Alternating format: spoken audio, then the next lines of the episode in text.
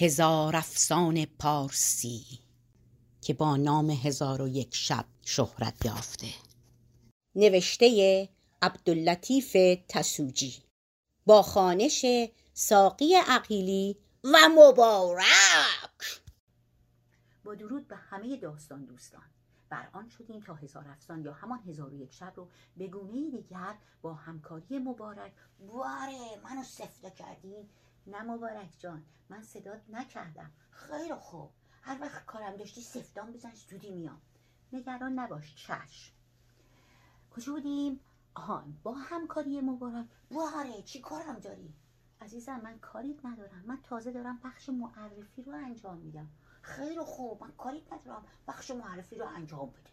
بله همونطور که گفتم هزار افسان رو به گونه دیگر با همکاری مبارک نه خیر طاقت نداره. بیا بابا جون بیا. ببینم تو از کی بابای من شدی؟ این ضرب المثله ها ضرب عجله نه ضرب المثل خب منم همین میگم ضرب المثله اصلا هرچی تو میگی. آه حالا دو سال شد. بریم داستانه بگیم. بگی من چیکار دارم؟ چی جوراتو گرفته؟ البته این اجرا از کتاب هزار یک شب نوشته عبداللطیف تسوجی هست و هیچ کس نمی‌دونه که هزار افسان کجاست و چه بلایی بر سر این کتاب اومده. داستان آغاز می‌کنیم و از اجدهایی می‌گوییم که هر شب باید براش دخمری میبودیم که از شر آتش درونش گزندی نبینی از اولش بگو. این اجده اولش در به در کوه و پیابونا بود. از پیشترش بگو. آه این اجده اولش آدم بود. از اول اول بگو. از اول اول. آره از اول اول. او خیلی میشه. ولی باشه میگم. و زمین توهی و تاریش بود و روح خدا سطح آبها رو فرا گرفت. نه اونقدر اول. کشتی آماده شد و توفون نو آغاز شد. از اولی که شاهزاده بودن بگو. ببینم هر جا میگم این یه جای دیگه بگو واسه خودت بگو بابا اولا ببینم تو از کی بابای من شدی؟ این ضرب المثله ضرب العجله نه ضرب المثل خب منم همینو میگم. ضرب الاثره اصلا هرچی تو میگی. آها حالا دوست شد. بعد از اولا؟ دوما خودم میگم. قصه هرچی شنیدی پاک فراموش بکن. بیا و به قصه امروز ما گوش بکن. توی یک شهر بزرگ که اسمش تیسفون بود یه شاه عجیبی بود. شب به شب زن می‌گرفت. صبح که می‌شد زن به دست جلاد که سرش جدا بشه یا که بردار بشه. همه مردم شهر دلاشون پر از حراس چشمهاشون هم نگران ز دست این شاه عجیب. آخه اینم شاه بود. اهریمن و اجدعا بگو اما چه اینجوری شده بود؟ آه. این قصه سر درازی داره که ما فقط دومشو براتون کوتاه می‌کنیم. پس با ما باشید و گوش دلتون رو بسپرید به دست قصه گوتون رو بیان تا آخر قصه. که البته بهتون بگم و شایدم آخراش خوش نباشه ها. گفته باشم. خلاصه ما براتون رحزه به رحزه گزارش می‌کنیم. اوی آقا جون روزی بود روزگاری بود مردمی بود سرزمینی بود شاهی بود پسرانی بود. شاه سرزمین بین دو پسرش که شاه شهریار و شاه زمان نام داشتن بخش کرد و مو خدا زحمتش کنه. رحمت. زحمت. نه عزیزم. رحمت. نه عزیزم. زحمت. میگم رحمت. میگم زحمت.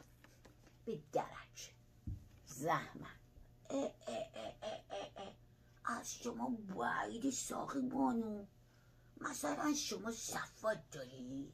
نکنی شما پول دادی و مثل خیلی ها ریسانس خریدی. من لیسانس نه دارم نه خریدم.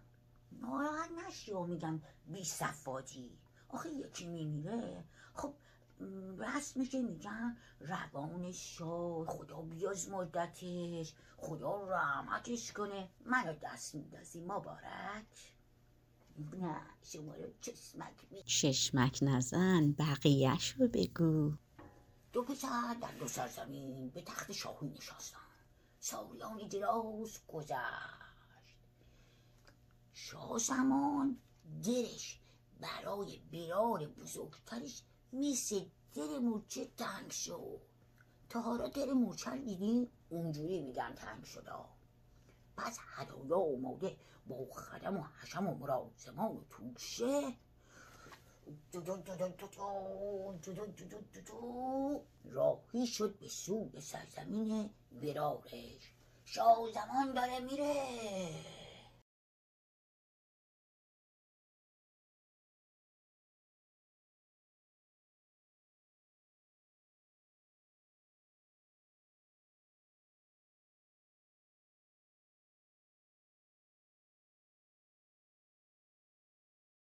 داستان آغاز کنیم و از اژدهایی بگوییم که بر شهر ما حاکم بود و هر شب باید براش دخمنی می‌بریم تا از شر آتش درونش گزندی نبینیم. از اولش بگو. این اژدها اولش در بدر کوه و بیابون بود. نه از پیشترش بگو. آها اولش آدم بود. از اول اولش بگو. از اول اول؟ آره از اول اول. او خیلی میشه ها. ولی باشه میگم. و زمین توهی و تاریک بود و روح خدا سطح آبها رو فرا گرفت. نه اونقدر اول. کشتی آماده شد و طوفون نوح آغاز شد. از اولی که شاهزاده بود بگو. او اصلا خودت بگو بابا هرچی میگن؟ یه چیزی میگه.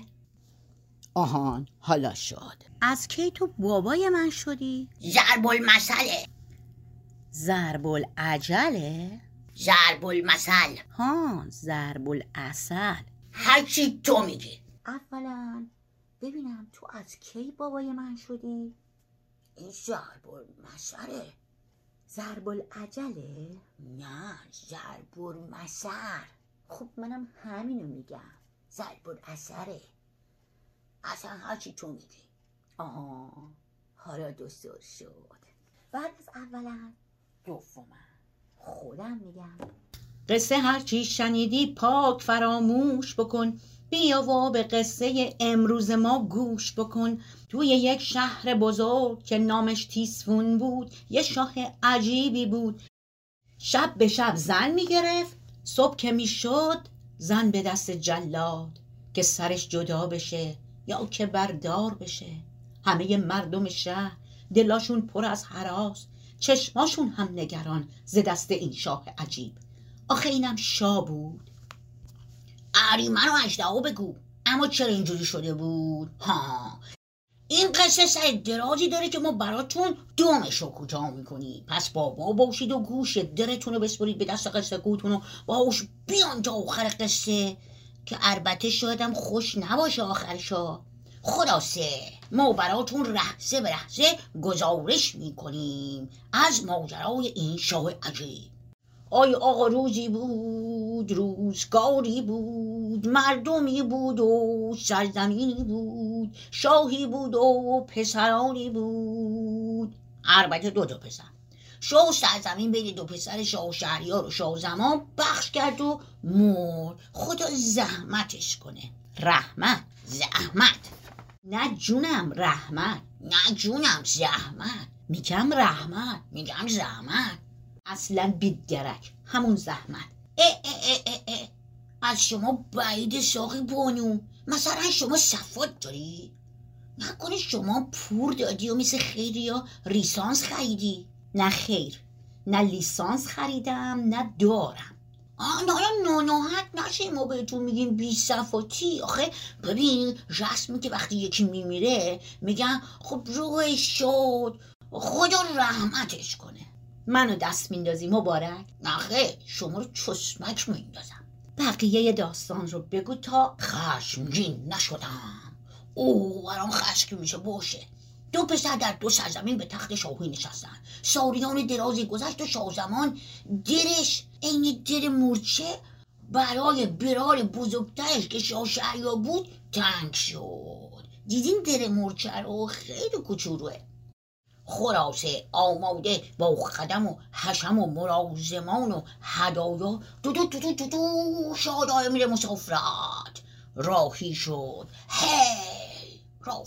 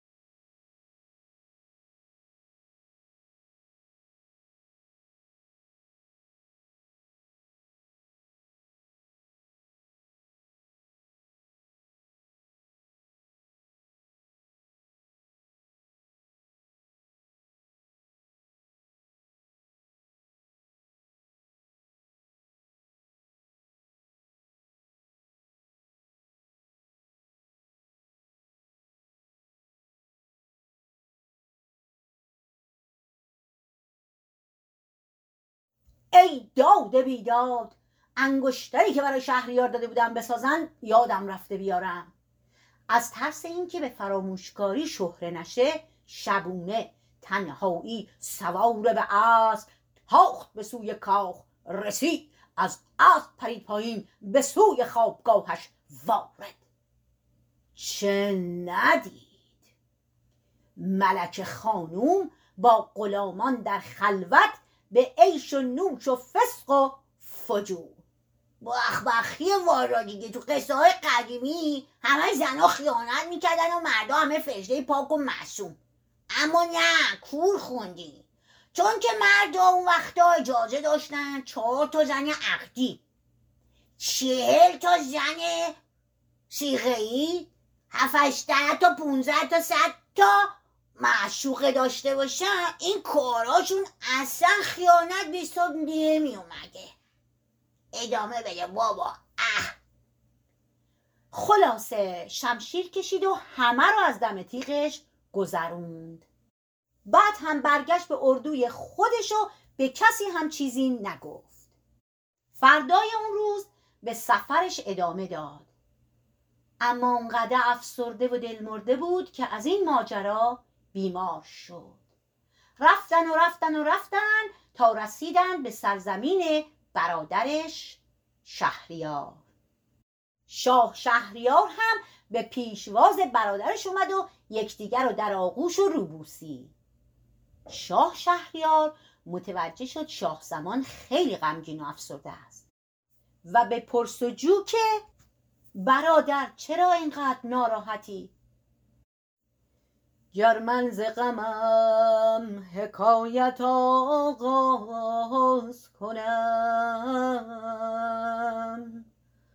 با خود دل خلقی به غم باز کنم. به اصرار شاه شهریار شاه زمان داستان مرکش رو تعریف کرد. شهریار حکیما رو از سر و سر گیتی خواست اما بهبودی حاصل نشد و روم به دیفا روم به دیفا اسخ رو اسخ رو دور از جون شما بی نتیجه برگشتن. کیا برگشتن؟ خب همون پزشکا دیگه. مدتی گذشت شاه زمان در کنار برار کمی از رنج و اندوهش کاسته شد. شهریار هم فرصت و مناسب دونست و تدارک یک برنامه شکارتی تا شاید برارش بیشتر سر هار بیاد. اما از بخت بد روز موعود شاه زمان تب کرد و حالش مساعد نبود. پس به ناچار در کاخ موند و قور داد همین که هارش خوب شد به شهریار بپیونده. شهریار هم با خدم و حشم و ابزار شکار و قوچ شکاریش آزم نخچیرگاه. عصر همون روز شاه زمان حوصلش سر رفت و پاشا تا تو باغ کاخ کمی بگرده. که با درد بسیار دید همسر برادرش و دیگر زنان حرم سرا. با غلامان در روز روشن در باغ به فسق و فجورند هیچ کس متوجه حضور اون نشد و با دیدن این صحنه حالش از بد هم بدتر شد. به خوابگاهش برگشت و از شدت اندوه بیهوش شد. بله خاک تو سرمون ما هم شاهیم و دم و دستگاه داریم.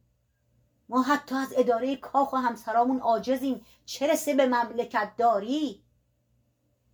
شهریار حاضر نشد بار این رسوایی رو به جون بخره و خیانت اونا رو بر همگان عیان کنه. کیا رو؟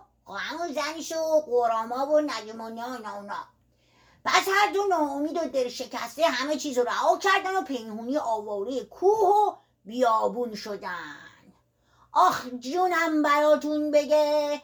چند شبانه روز همه رفتندی تا در ساحل عمان زیر درختی کنار چشمه براسودندی اوی پس از مدتی صدای عجیبی از دریای عمان برآمدندی و توجهشان را جلب کردندی. ناگهان دریا شکاف برداشتندی و افریتی کوه پیکر تناور با صندوق آهنین بر سر از دریا به در آمدندی. شاهزادگان از بیم اینکه به دست افرید گرفتار نشوندی درخت رو گرفتندی و به بارای درخت شدندی. افرید به کنار چشم فرود آمدندی در صندوق را باز کردندی و دختری ماه روی به در آوردندی و گفتندی. ای پری روی آدمی پیکر رنج نقاش و آفت بودگر خوب کردم که شب زفاف از کنار داماد. ربودم تو را و عشقت به دلم افتاد. و ادامه داد. من خستم خوابم میاد. بشین تا سرم و بذارم روی زانود این بگفت و سر بر زانوی دختر بخفت و صدای خورناسش بلند شد.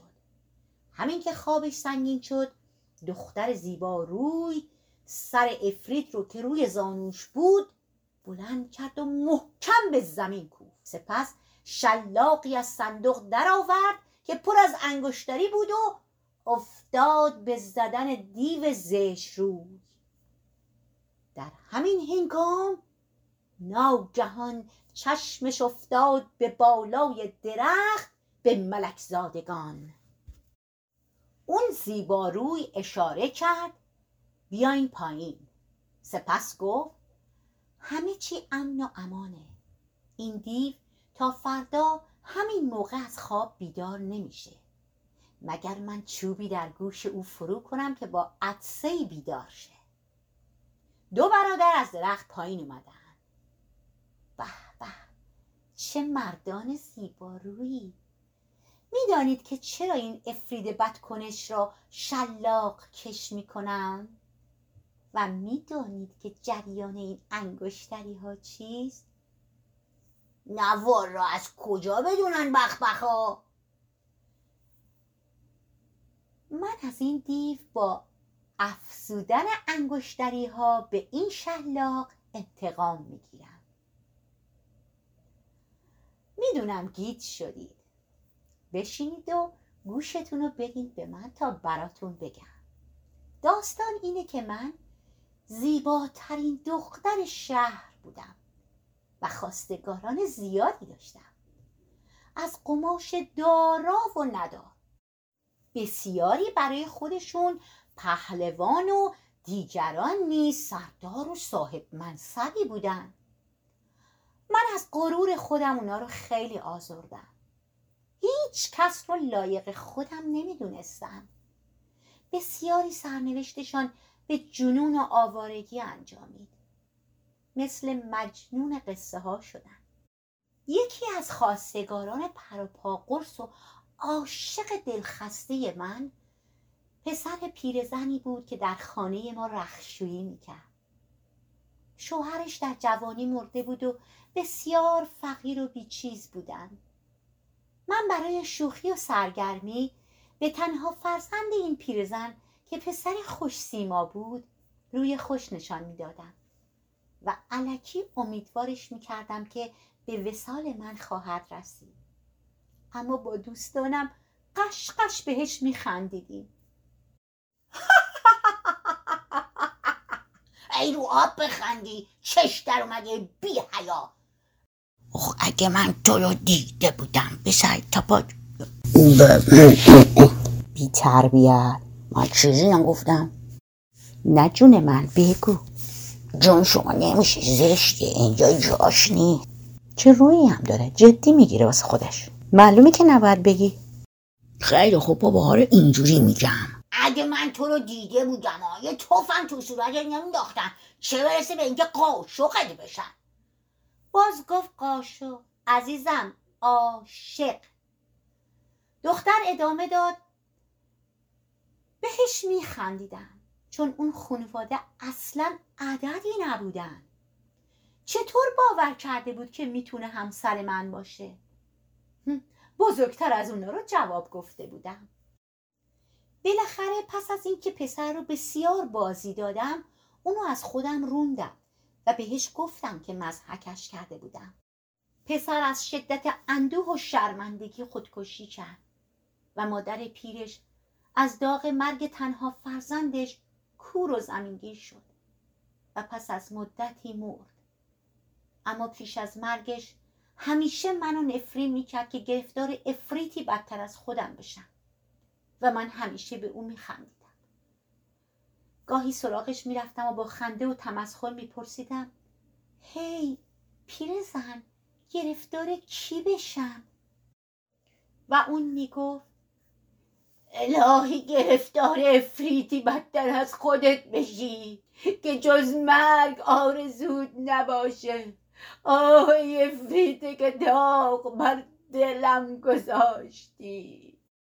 تا اینکه بالاخره به یکی از اشاق دلخستم که پسر یکی از معروفترین بازرگانان جهان بود جواب آری دادم شهر آزین بستند و بسیاری از اشاقم نالان و گریان بودند که باید شاهد به هجله رفتن من می شدن. در آخر جشن عروسی درست همین که یک پام و داخل هجله گذاشتم به پایان نامد این دفتر. حکایت همچنان باقی است. منتظر باشین برمیگردیم فرند برید را را. شب خوش. شب بر همگی خوش. بخیه این دوستان. باشه برای یک نشسته دیگه. بدرود. بدرود.